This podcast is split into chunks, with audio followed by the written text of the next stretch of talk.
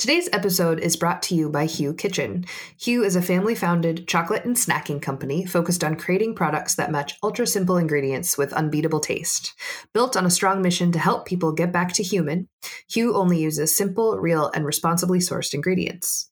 Hu obsessively vets every ingredient to unite unbeatable taste with unmatched simplicity.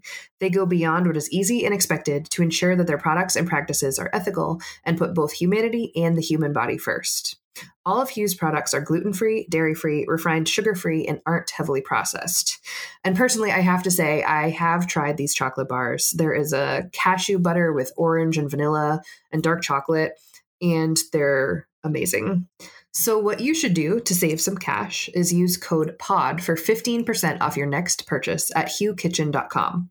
That's code POD, P O D, for 15% off at hukitchen.com and find out why Hu helps people get back to human.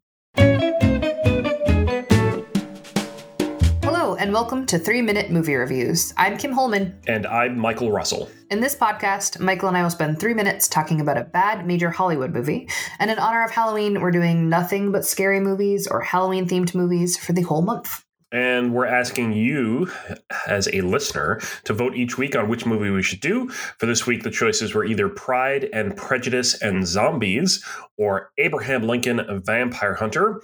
And in these weird old world with supernatural creature movie fight, I don't, I don't know a good theme for these two. Uh, Pride and Prejudice yeah. and Zombies, though, uh, one out. PPZ as it is sometimes referred to, uh, which has a, a 45% rating on Rotten Tomatoes.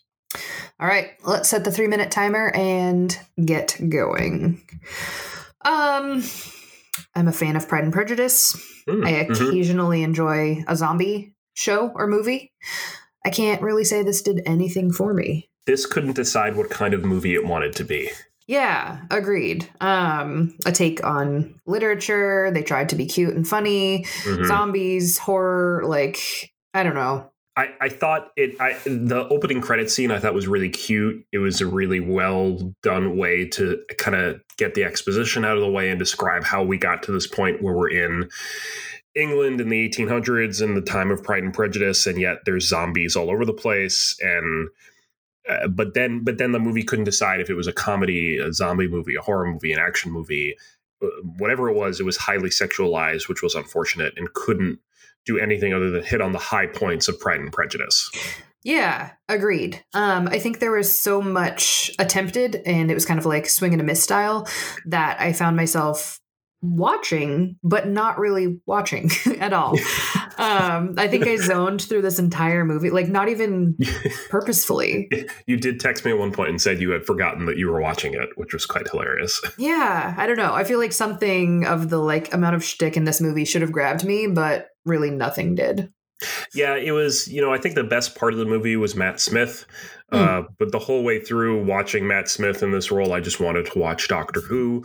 Um, Fair, but he was still he was still awfully fun to watch. He was more fun than the rest of the cast, and th- there wasn't a lot of chemistry between most of the cast either, especially between Elizabeth and, and Darcy. Mm. There wasn't a lot going on there. It was just like, eh.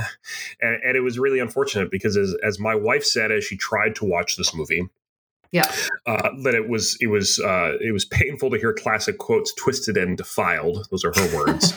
and as she walked out of the movie after about 20 minutes or so, she said, quote, it's like watching a kid pick the wings off a butterfly. That's I mean, not far off. No. Yeah. Especially if you're a Pride and Prejudice fan and you're watching in terms of that. Which um, she is. She is. So yeah. Yeah.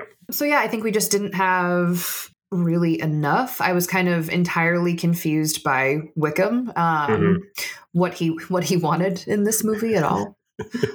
I don't know. I don't understand why what his motivation was. Yeah, I mean most movies are of course as good as the bad guy. In this case, they really kind of they made Wickham a zombie, mm. which just made no sense to me in terms of like zombie uh, I don't know fact factoids the, or the way zombies operate. How he could be a zombie, but he didn't look like a zombie, and he could be smart like a human, and it just didn't make any sense to me. Right. I've watched enough Walking Dead that I feel like it was wrong.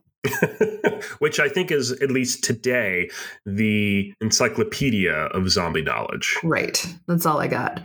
Um, besides the double wedding really kind of pissing me off and making me roll my eyes out of my Which head. actually is in the original Pride and Prejudice book that way. yeah. And according to my wife, who is quite knowledgeable in these things, would have been appropriate for a family uh, like Elizabeth's that didn't have a ton of money to, like, needing to pay for the wedding to just do a double wedding. Right. It was just I think the staging and the directing and how like how cheesy they made it. Like hmm whew, it was a lot. But any highlights for you? We're a little over time, but anything Uh, you liked?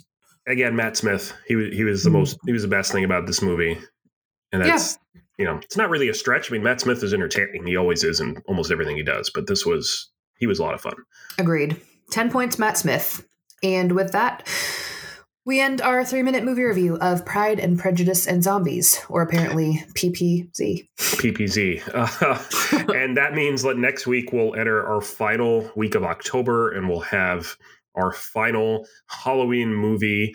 Uh, last this over this past weekend, we asked everyone to vote on two sequels to very well-known Halloween scare horror movie slashers, uh, Scream Three and Halloween Four.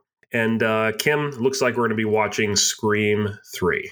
It's going to be fun having never watched Scream Screams 1 or 2. I've never seen any of them. So uh, we we were talking about this before we start recording whether we should uh, actually watch Scream one and two. We're going to go into this completely blind. yeah, I think it's yeah, the best way to go. Yeah, it is.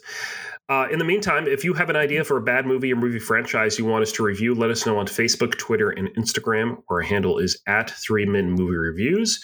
Let us know what you want us to watch uh, over the month of November. I don't think there's a whole lot of Thanksgiving movies. The only one I can think of is uh, Planes, Trains, and Automobiles, but that's a good one, so we're not going to do that one. There's probably a Golden Retriever movie, Michael.